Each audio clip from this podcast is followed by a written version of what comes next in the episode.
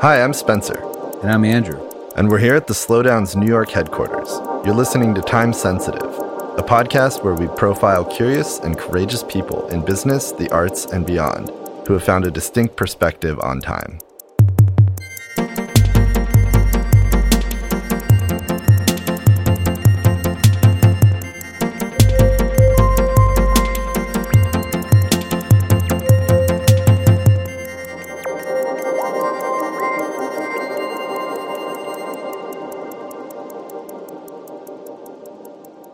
Welcome to season three of Time Sensitive. If you've listened to the podcast before, you'll know we care deeply about time and how we spend it and how we market, which is why we're excited about our season three sponsor, a German watchmaker, A. Lange and Söhne, that cares deeply about these things too. One of the things we learned about Lange, and it's a reason that for us the brand resonates so much, is that they make every single part of the movement by hand. To achieve this, they even assemble all the parts twice, truly taking the time to make something of great quality and lasting value. Yeah, slowness is in their DNA. Lange was founded 175 years ago, and they've been slowly refining their micromechanical technologies over a long time you know, we talk about this a lot on the podcast. We tend to think of technology today as something that's very fast, obsolete quickly.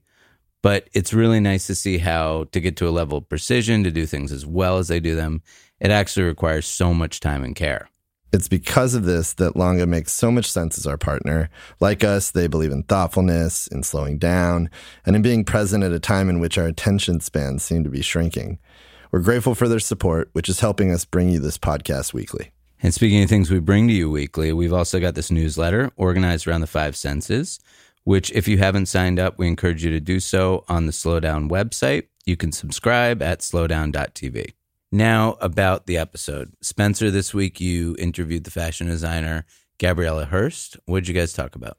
Yeah, so Gabby and I started basically with her early upbringing in rural Uruguay and discussed her path all the way to New York City, where today she is one of the most lauded and talked about fashion designers. Yeah, I, heard, I, first heard about her when she did the first carbon neutral fashion show. Right, which was last fall. And she's now just done it again for Fashion Week a few weeks ago. And, you know, only five years into her business, she's really built a company that not only has sustainability at its core um, in terms of its values, but it she has created a new sustainable model for a fashion label in general, I think. So I assume you got into the new definition of luxury. Exactly, which connects very much to sustainability and is something that she also doesn't have a uh, marketing speak definition for. She's very specific in how she defines sustainability. Uh, we also got into philanthropy, which is something she and her husband do a lot of. And of course, we talked about time. You know, slowness is at the core of her company. And she talks about how time literally infiltrates every single thing she does. Really excited about this episode. This is Spencer and Gabriela Hearst.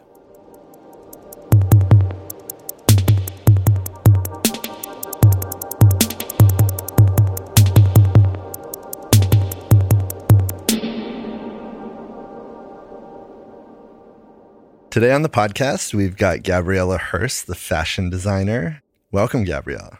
Thank you for having me here. Yeah, so it's so great to have you. I wanted to start on the subject of ranching, which maybe to those who know you might seem an obvious place to start because that's really mm-hmm. where your life began. But ranching life, there's something, especially when it comes to time, very special. There's like an earthly rhythm to ranching life. So I was wondering if you could kind of talk about that. How did you start to think about time on the ranch as a kid? I think it's a great observation about the timing in ranching life, especially because in my mom's side it's going to be 170 years that they've been in the same spot. Being from the New World, 170 years is, is a bit of time. Compared to trees, is nothing that been there. But there is this familiarity and there's this sense of calmness and of things not really changing my mom still is off the grid. She refuses to be on the grid. And it hasn't really changed much since I grew up in, in that ranch. As a kid, time was all we had, which is so ironic because now it's like time is the one thing I don't have, the ultimate luxury. But as a kid, it was, especially spending all my summers there, it was all I had. So, of course, in the mornings, I had to go up and uh, get in the saddle and go cattle herding and I will be in my mind somewhere else where there was obviously a great adventure happening in front of me, but my mind was in some sort of fantasy. But it, it was always this expansion of the days would feel very uh, long. Mm. And there was a lot of room for for fantasy and for play. I played all day because there was no TV, there was radio, but there was books and there was just play. And so I did I used to perform a lot for myself and entertain myself and and so yes, time was I was rich in time. Mm. I want to talk about energy too and, and light because when you're on the ranch, obviously, yeah. you're living in a world of natural light, but you're kind of off the grid. Yeah. And when the generator's out, yeah. there's no, and that obviously connects to this sort of conversation of time. How did that sort of borderline and it changes with the seasons too, right? Mm. Because during the winter, those days are really short. So my dad would wake up in the winter really, really early because you have to maximize the light. So I'm talking like three o'clock to be like kind of ready to saddle like 4:35, and then you break for lunch, right? You come back from the field, and then you you eat your lunch, and then siesta. Like siesta was like religion and that's all seasons. You had siesta, and in the summers the siestas were even longer because it was really hot during the the, the lunch. So you would then work till you had sunlight, uh, a bit more of sunlight. They would come, have dinner, and then uh, the generators were up for less than an hour, mm. and then go to bed. Repeat. How do you think these sort of rhythms of the ranch have informed you internally or or how you sort of live your life now as as a, a busy New Yorker as an anxiety stress disorder New Yorker um the number one that thing that informs is the rhythm with nature because we are adapting to nature all the time in the ranch because you're really exposed to the element. I mean, I've seen lighting when I was a kid, I was really scared of lighting. When you're in the vast emptiness and you see lighting, you see the force. And I've seen like a house be struck by lighting. My dad's ranch was struck by lighting. You know, it's like you see the power mm, mm. and you see the force.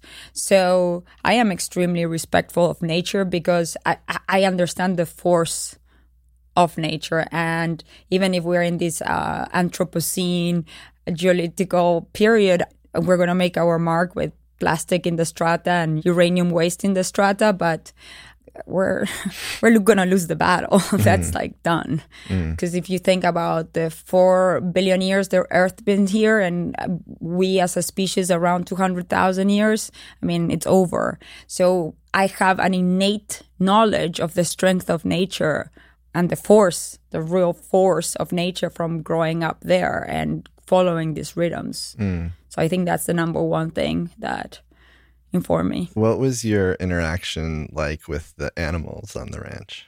My biggest connection has always been with horses.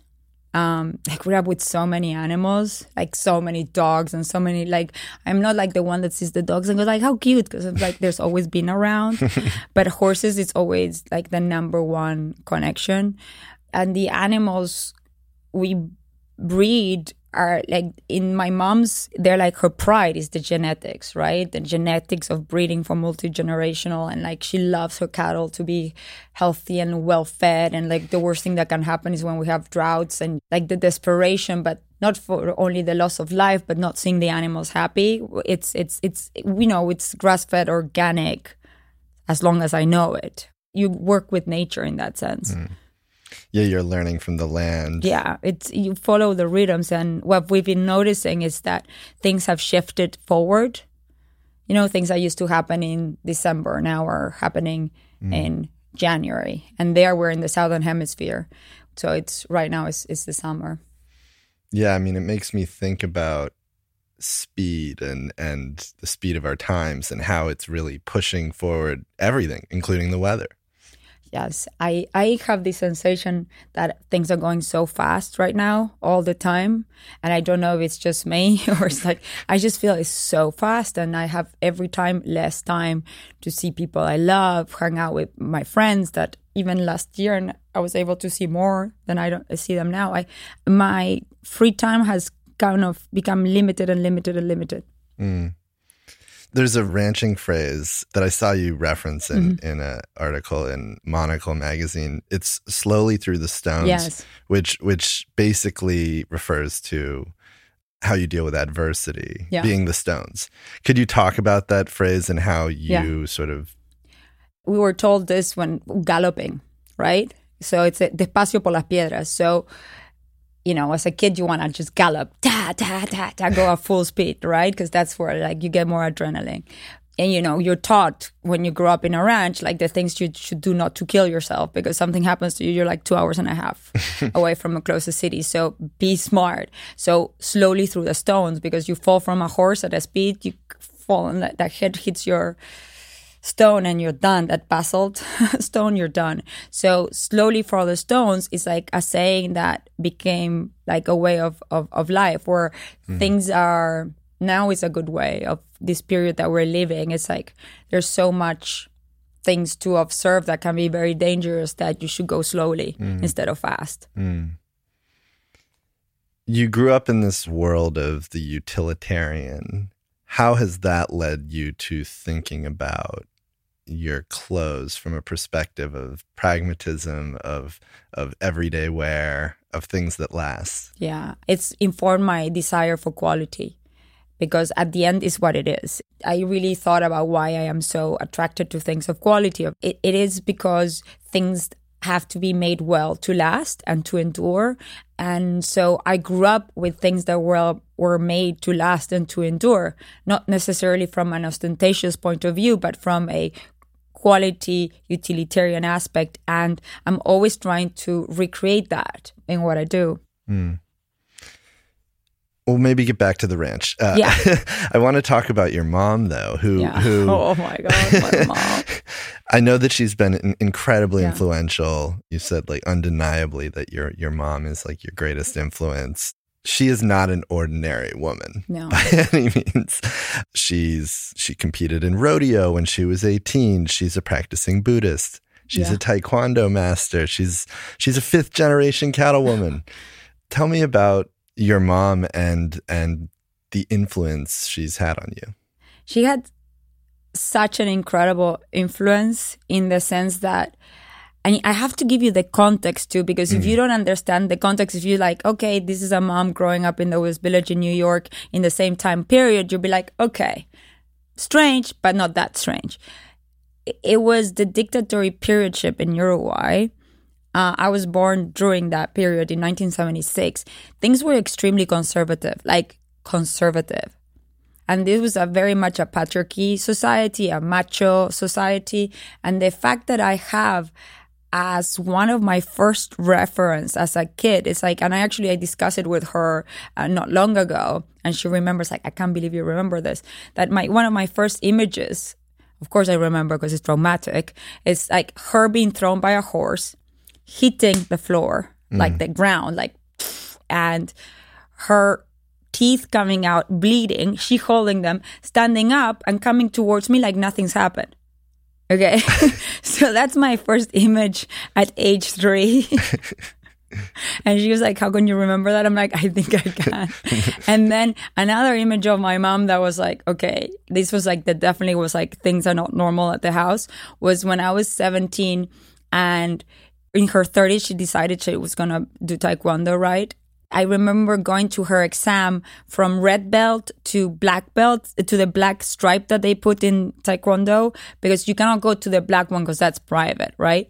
And so I remember her doing a side kick over three guys in a ball. So she was doing a fly side kick and then breaking a, a piece of wood at the end, like somebody was holding the wood like this, and she's like side kicking.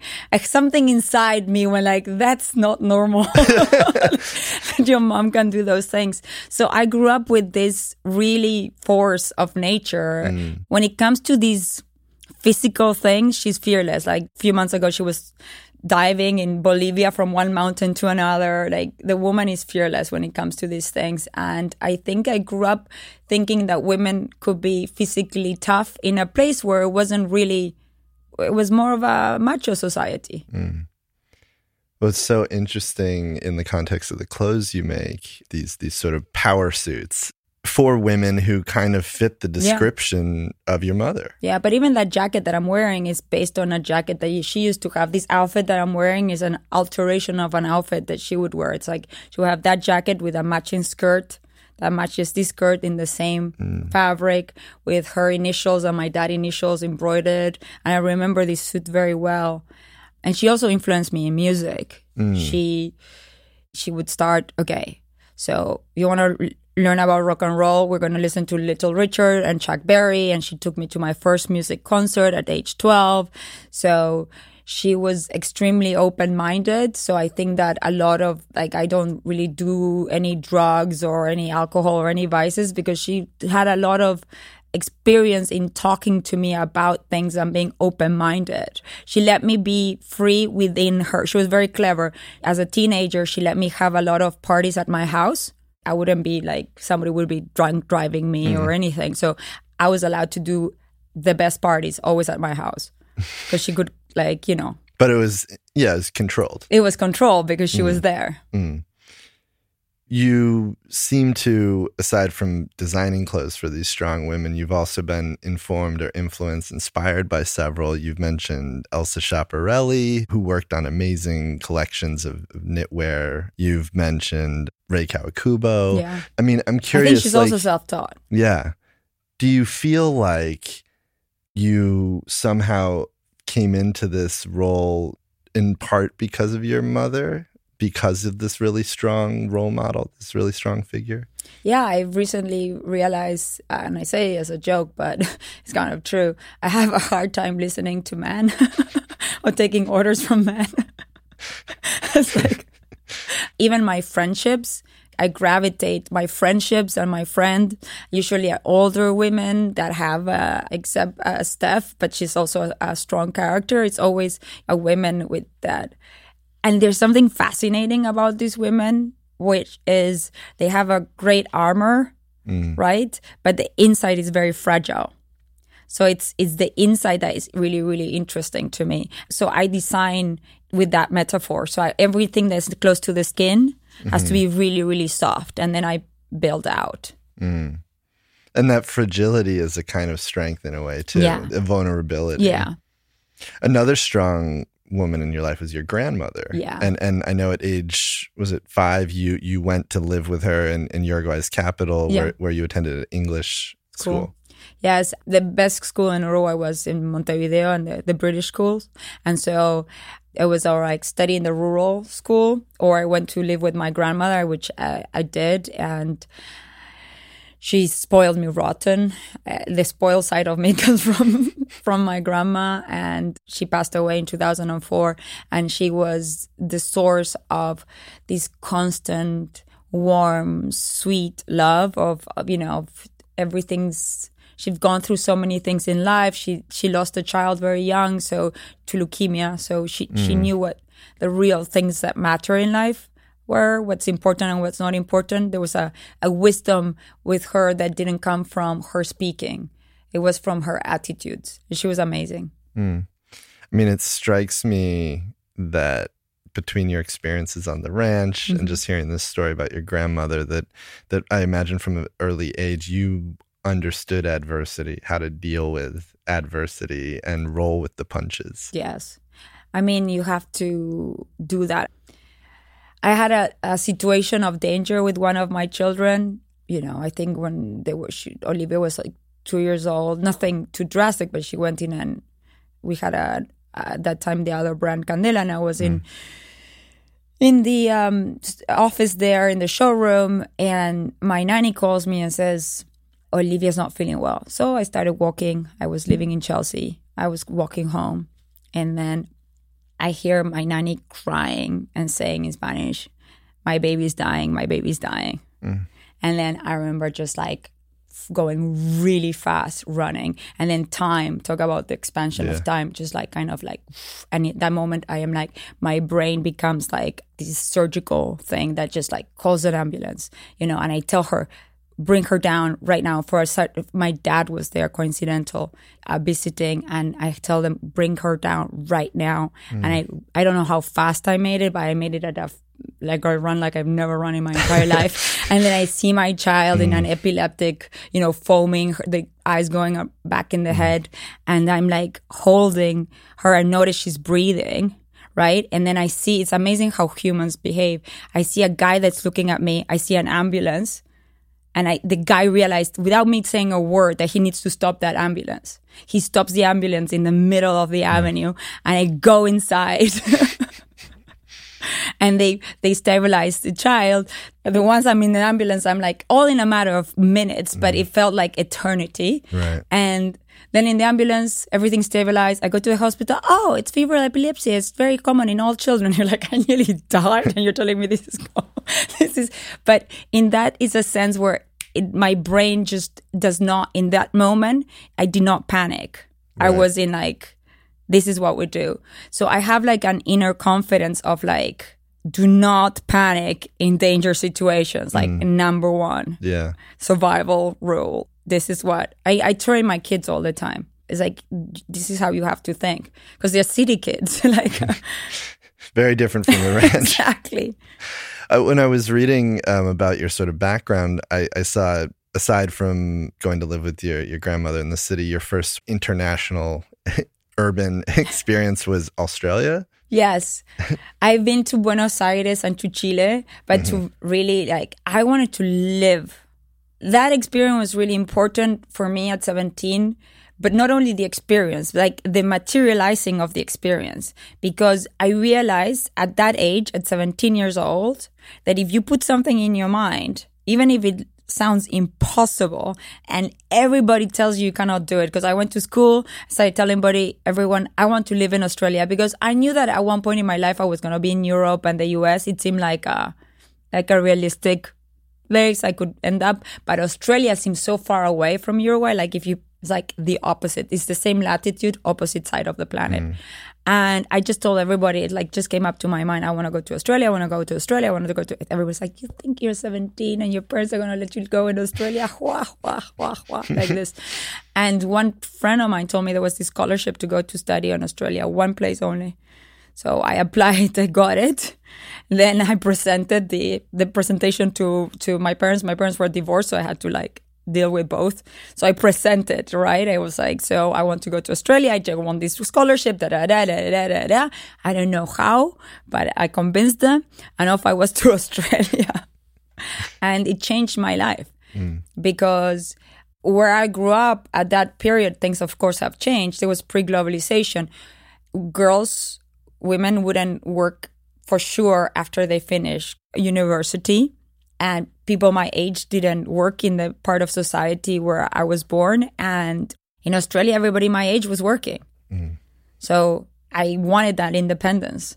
And so I came back from that experience in Australia and of course with this anxiety through travel. And I told my mom I, I want to do all my subjects uh, libre, it was called, meaning like you could do them at the end of the year. It was really difficult to do that, but I want to travel and I want to get a job. And I and my mom said, okay, fine. So I started my first job at 17. I was the first of my generation to do that, to have a proper job at mm. 17. What, what was the job? Flower shop.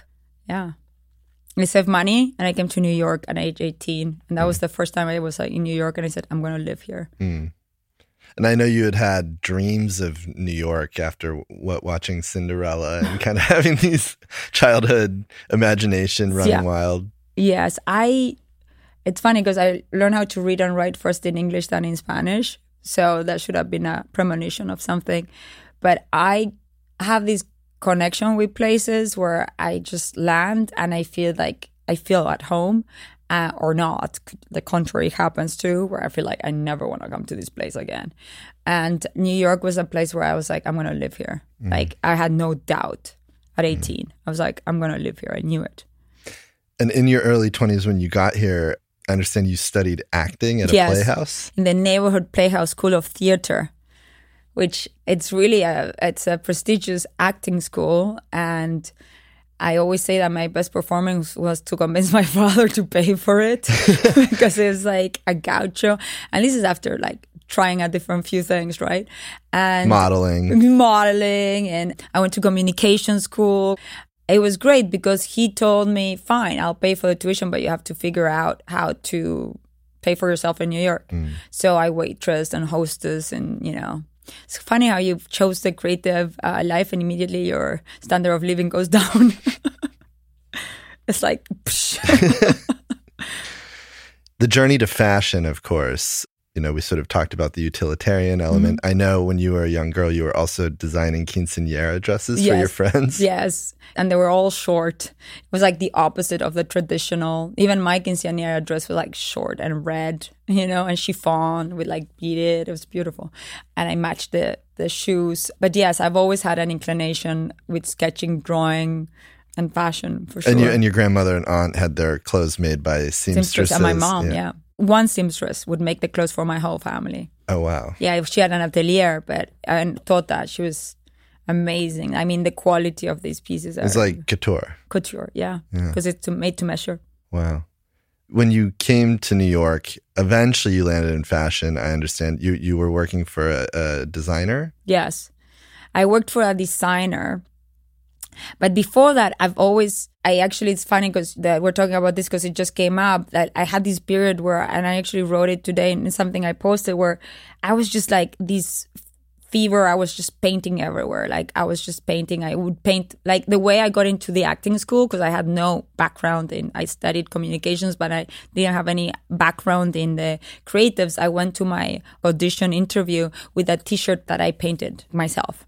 And so I knew they were going to ask me about the T-shirt because it was pretty cool. And and he did. The, the the director asked me, "What's the T-shirt?" And I said, I, "I did it myself." So the creative part was on the table. So it's always been sort of a medium. Was clothes mm-hmm. was for, so before I even I was painting stuff like I was painting clothes, I was painting denim, mm. and then I started working for this designer by accident, and I realized that I had like a facility for it, but also the business side too. Yeah, because you, worked in a sales room. Yeah. And my first proper, proper job oh, was as a director of sales for a showroom. Wow. Yeah, that was like my first proper fashion job. I think it's so interesting because now your your brand has two shops and one in London and New York. Three shops. Three? Yeah. Oh. We have a shop in Harrods. That's Oh, ours. okay. Yeah. So, and these London and New York ones are sort of attached to or near Yeah. hotels. Yeah. Service is such an element of what you do. And so I was wondering how you view this notion of service as the foundation or, or sort of a core of your brand.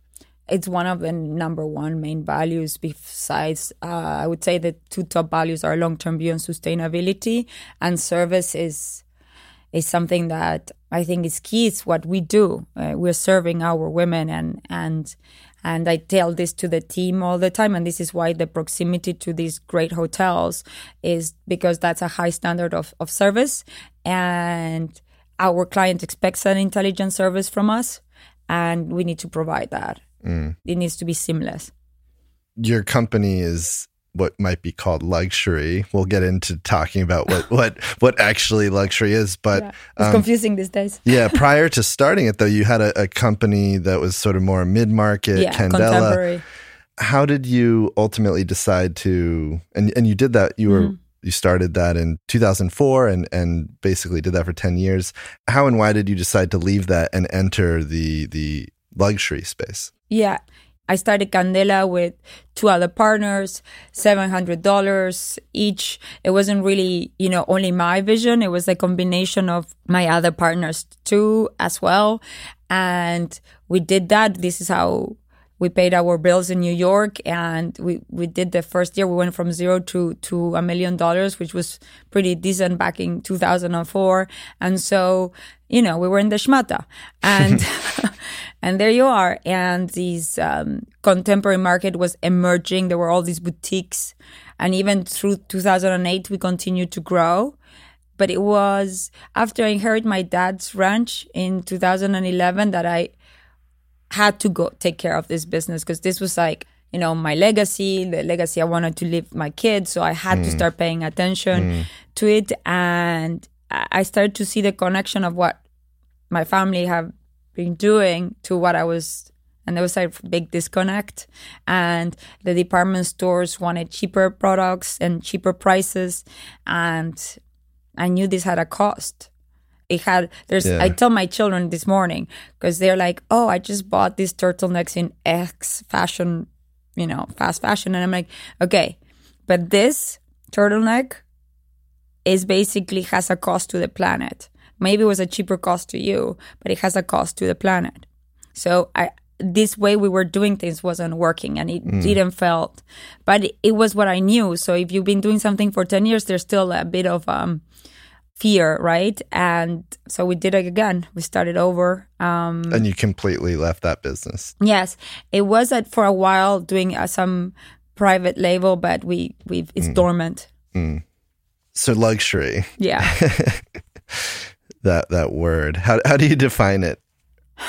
I say it this way. If you want to call yourself a luxury designer, you have to understand where everything comes from where the fabric is coming from, who is making it.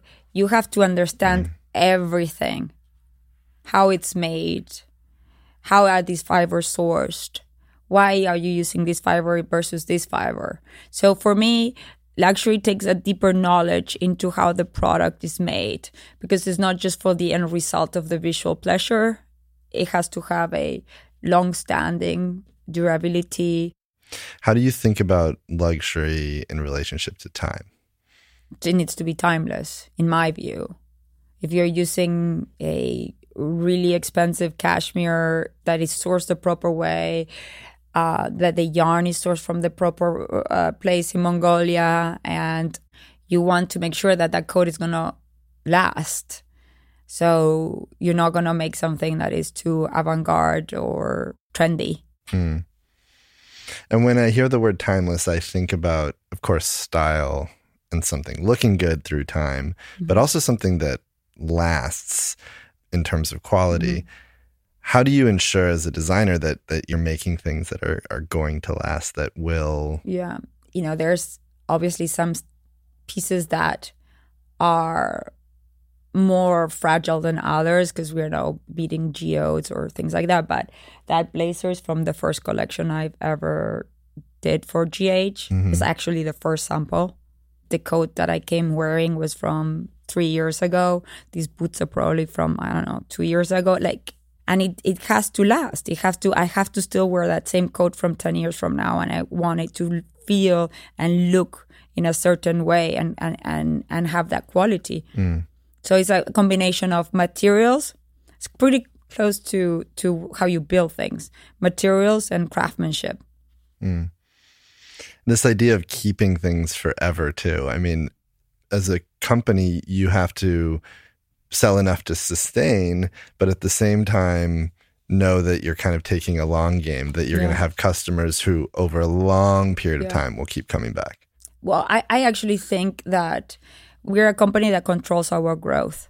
We don't supply the demand. The company could be double the size that it's today, but that's not in the long term plan view of, of what we mm. do, especially because there's a lot of things that I want to figure out on how to create our product with the less impact possible to the environment. Because that's the number one priority. Like 10 years from now, when there's uh, water shortages, like, I mean, who cares about fashion, really?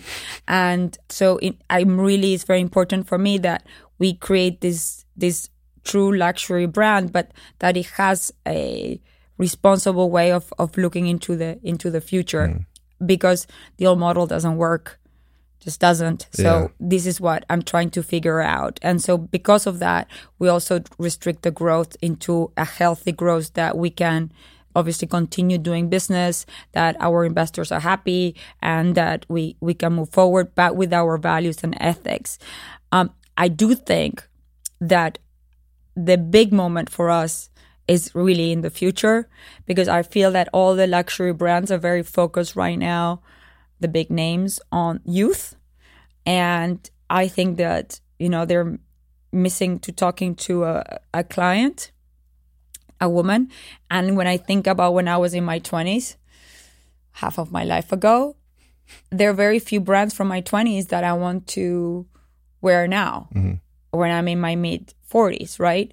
So I travel around the world and I'm in, you know, I'm in Beijing and I see these these young girls wearing these really high end luxury brands. What are they going to wear when they're in their 40s?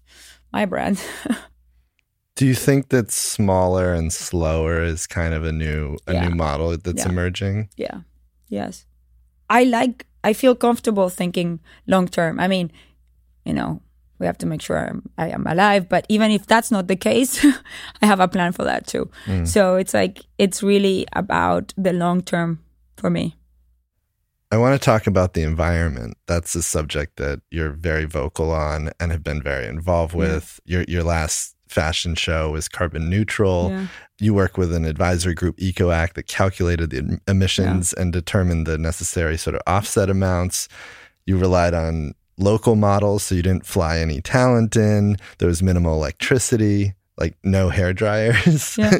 what led you to to being so environmentally focused? I mean, you were talking about and using the word sustainability in a true way before a lot of luxury brands jumped on the bandwagon. It wasn't really considered like a luxury or quote chic thing to do. Yeah, I was told not to speak Yeah. about it too.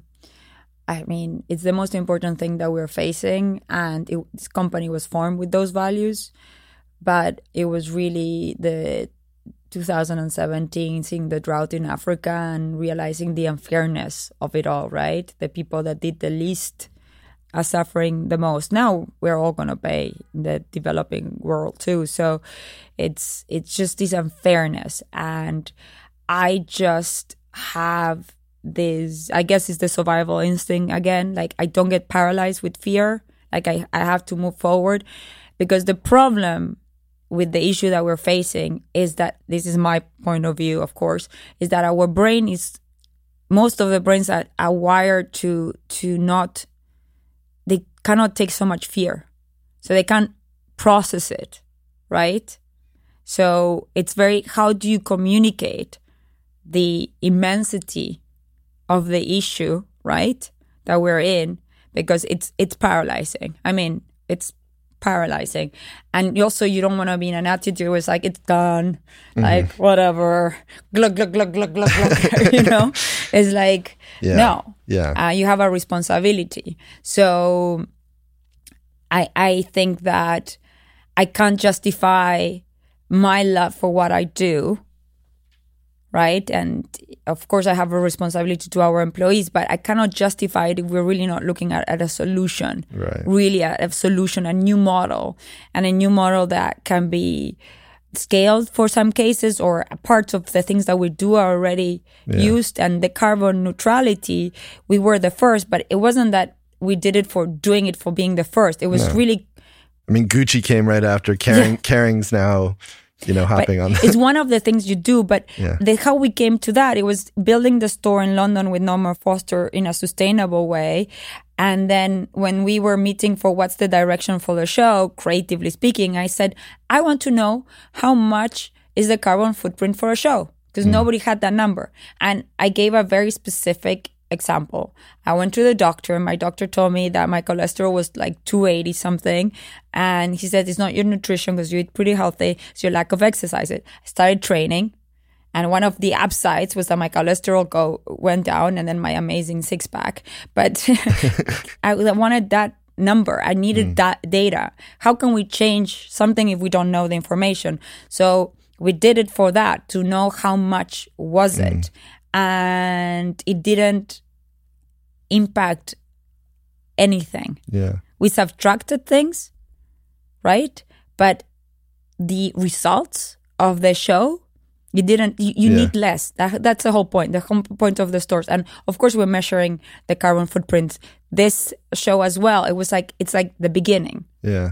Of how to. I, I, lo- I love this idea of uh, you know the the you know helping the world get a six pack almost like like we Oh, all yeah. need to be like if yeah let's go down in good shape it's like the thing you've done that I find the most really amazing is is your collaboration with Tipa um, Yes. on the biodegradable garment bags. yeah so it wasn't there wasn't anything like didn't exist and we had to create these garment bags that biodegrade.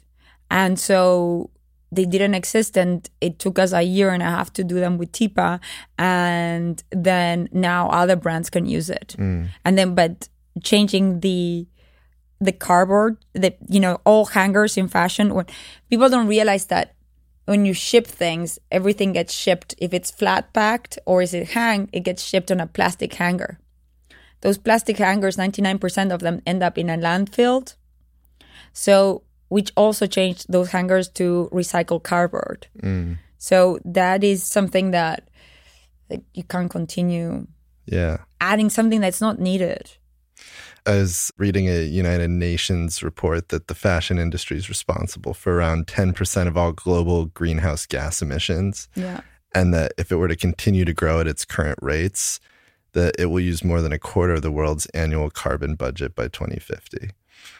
How does fashion contend with that? Well, there's also this report that we're the second polluter, which is, you know, not completely proven that we're the second polluters. I like to simplify it because maybe I'm a country girl, but it's an energy problem, right? Everything that we do takes energy. Talking here takes energy. And where are we getting this energy from? There's three main sources we use energy right now fossil fuels, coal, and renewables. Fossil fuels, pardon my English, is dead shit from billions of years ago or 100 millions years ago, but it's still dead organisms, right? Everything that has lived on this planet for 100, maybe billion, that's been dead, buried. We're taking it out, burning it, producing it, and putting it in the atmosphere. It sounds like a really bad idea. So that's basically what we're doing. We're taking something that's supposed to be dead and buried and putting it up there. And so we need to change empirically, immediately, the way we are using our energy. And I think from the solutions, I mean, I'm not an expert, nor I play one on TV. so I, I think it's it's the en- it's an energy problem that we need to address immediately besides renewable. And renewables in the EU in the UK they have renewables as burning wood. That's not good either. It's I'm talking about solar and wind and and safe nuclear uh, uh, safe nuclear that's here. Like one pellet of uranium of 1 centimeter uh, length by 1 centimeter diameter has the same energy that 1 ton of coal hmm. so it's an energy problem Yeah. We talked luxury. How do you define sustainability? I know that's another sort of watchword for you. how do you define sustainability? Mm-hmm. I think right now it's more a matter of accountability, hmm. right? And not saying things that like thinking through before talking. Like vegan leather is not sustainable. Let's be clear. Okay? Because if it's made out of petroleum, it's not sustainable. It's not biodegradable. If it's made about something else that biodegradable, so let's not confuse terms, right? It's vegan leather, it's vegan, but that doesn't mean it's sustainable. I don't believe in industrial farming. I don't think that's good, and I don't think we can feed 11 million people with. It's also my my perspective with meat. But as far as I know it, leather is a byproduct of the meat industry. Not all t- tanneries are tanned the same way. Not all leathers have chemicals. So we have to be careful how we move into things and not, you know, slowly by the stones of mm. really thinking through. You know, if it's if you're vegan and this is a principle, that's great. But it's let's not confuse with that being sustainable, like the messages. And also, I think we need to think about cotton, right? It absorbs. I think the measurement is like something like twenty five tons of water to do one pair of jeans of lit. It's like like the measurements of um, uh, of absorption of water for pairs of jeans, where you have other fibers that are much smarter, like linen. So there's a lot of things to think about that are, you know. I'm sorry for wearing jeans right now. But as long as they're not new, or just No. keep. Yeah, I've had them for a long time. Okay, that's good. Buy them on eBay. You, you've also and and your husband Austin have been very involved in philanthropy, whether it's with with Save the Children, Planned Parenthood, our, our Children's Trust. Could you talk about the role of philanthropy in the context of of how you view your work? Think about your work. Well, my husband is one of those people that have done a lot and really doesn't talk about it. You know, he was really involved in a lot of projects in, in, in, in Africa and in Bhutan. He built a lot of schools with, with Save the Children. And he's always, whenever I've seen him, the most passionate and engaged has always been in humanitarian work and not actually just writing a, a check that that's something great to do, but actually getting involved and, and thinking and going through the logistics. And it was for me doing what we do at Gabriela Hearst is not something that we set up to do. Let's be philanthropic. It was more like there's a subject that is bothering me, like the drought in Africa. So can, how, how can we do to help that? And we have this platform. So it's the same thing as the recent thing we did for, for Yemen. I- mm-hmm. We were following the Yemen conflict for a long time. And then when the Syrian war started to get in the news again, Yemen lost attention. And, but that doesn't mean that It's that over. It's over. Yeah. And because the news are so short. So instead of being frustrated about something, I, I need to do something. So it's like, I don't like to be a frustrated woman. So you sold a bunch of handbags. I, we sell a lot, a bunch of handbags, and Hmm. it's really I get so passionate, and I feel so good, and it really propels. It's like uh, I wish people could see your face right now. It's, it, like, like- it was like an emotional wash. because it's it's like Yeah. you know when I remember reading an article this summer on on Yemen, and I started crying, and who, who are my tears gonna help? No one. So you know we talked about it with the team. We talked to Save. I'm now in the board of Save, um, and so they were welcoming their help because they're the only large NGO that's able to go to Yemen. It's very dangerous to be in Yemen, and they're allowed to be there and operate there. So it's like it made complete sense. So in Christmas, we gave a whole week of, of all the net proceeds of our stores and ecom to save, and it was amazing. It was amazing. Mm-hmm. So those things really jazz the whole team up, and I'm sure.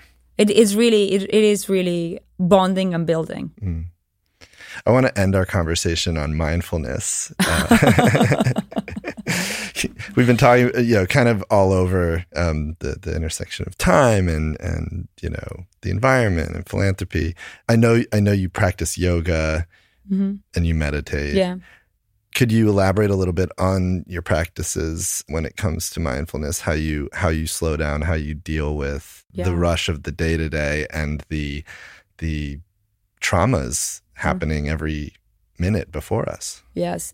So it's interesting because I was subject to this context before it was like fashion because my mother was a Zen Buddhist. Through the martial arts, she got into Buddhism. And of course, she being hardcore, she gets into the most hardcore of all of them. That's like cultish, like Zen is like very rigorous, very, very rigorous.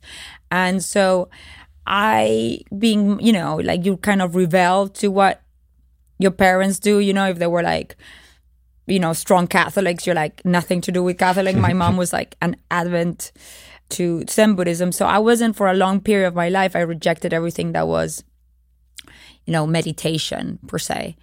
But my husband is really involved in this space and he was one of the first investors at headspace and in different ma- mindful companies and i am like every time like a, a Westerner gets involved with Eastern practices, I give it to like the Americans that they can make money with something that's free because meditation is actually close your eyes and breathe. but there are there are all these apps right now, geniuses. It's like I love it. Americans are genius at marketing. And so I think I got my obsessive gene from my mother. So I decided to try one of these um, investment my, my husband was doing, Muse specifically. And so it was a headband that would read your your brain waves and mm-hmm. and so I used it for a whole year nonstop. And I saw a difference creatively, functionality, and, and then I stopped. Like I did one year, like every day religiously, and then I stopped. And then I did six months nothing, and I could see the difference. Like, and actually, I could see the difference. And then I did TM, and I just since uh, I think it's gonna be two years, I'm doing TM every day. Mm. And for somebody in a creative job, is I think key. But let me be clear. I mean, if you're an asshole, doesn't matter how much you meditate, you're still an asshole.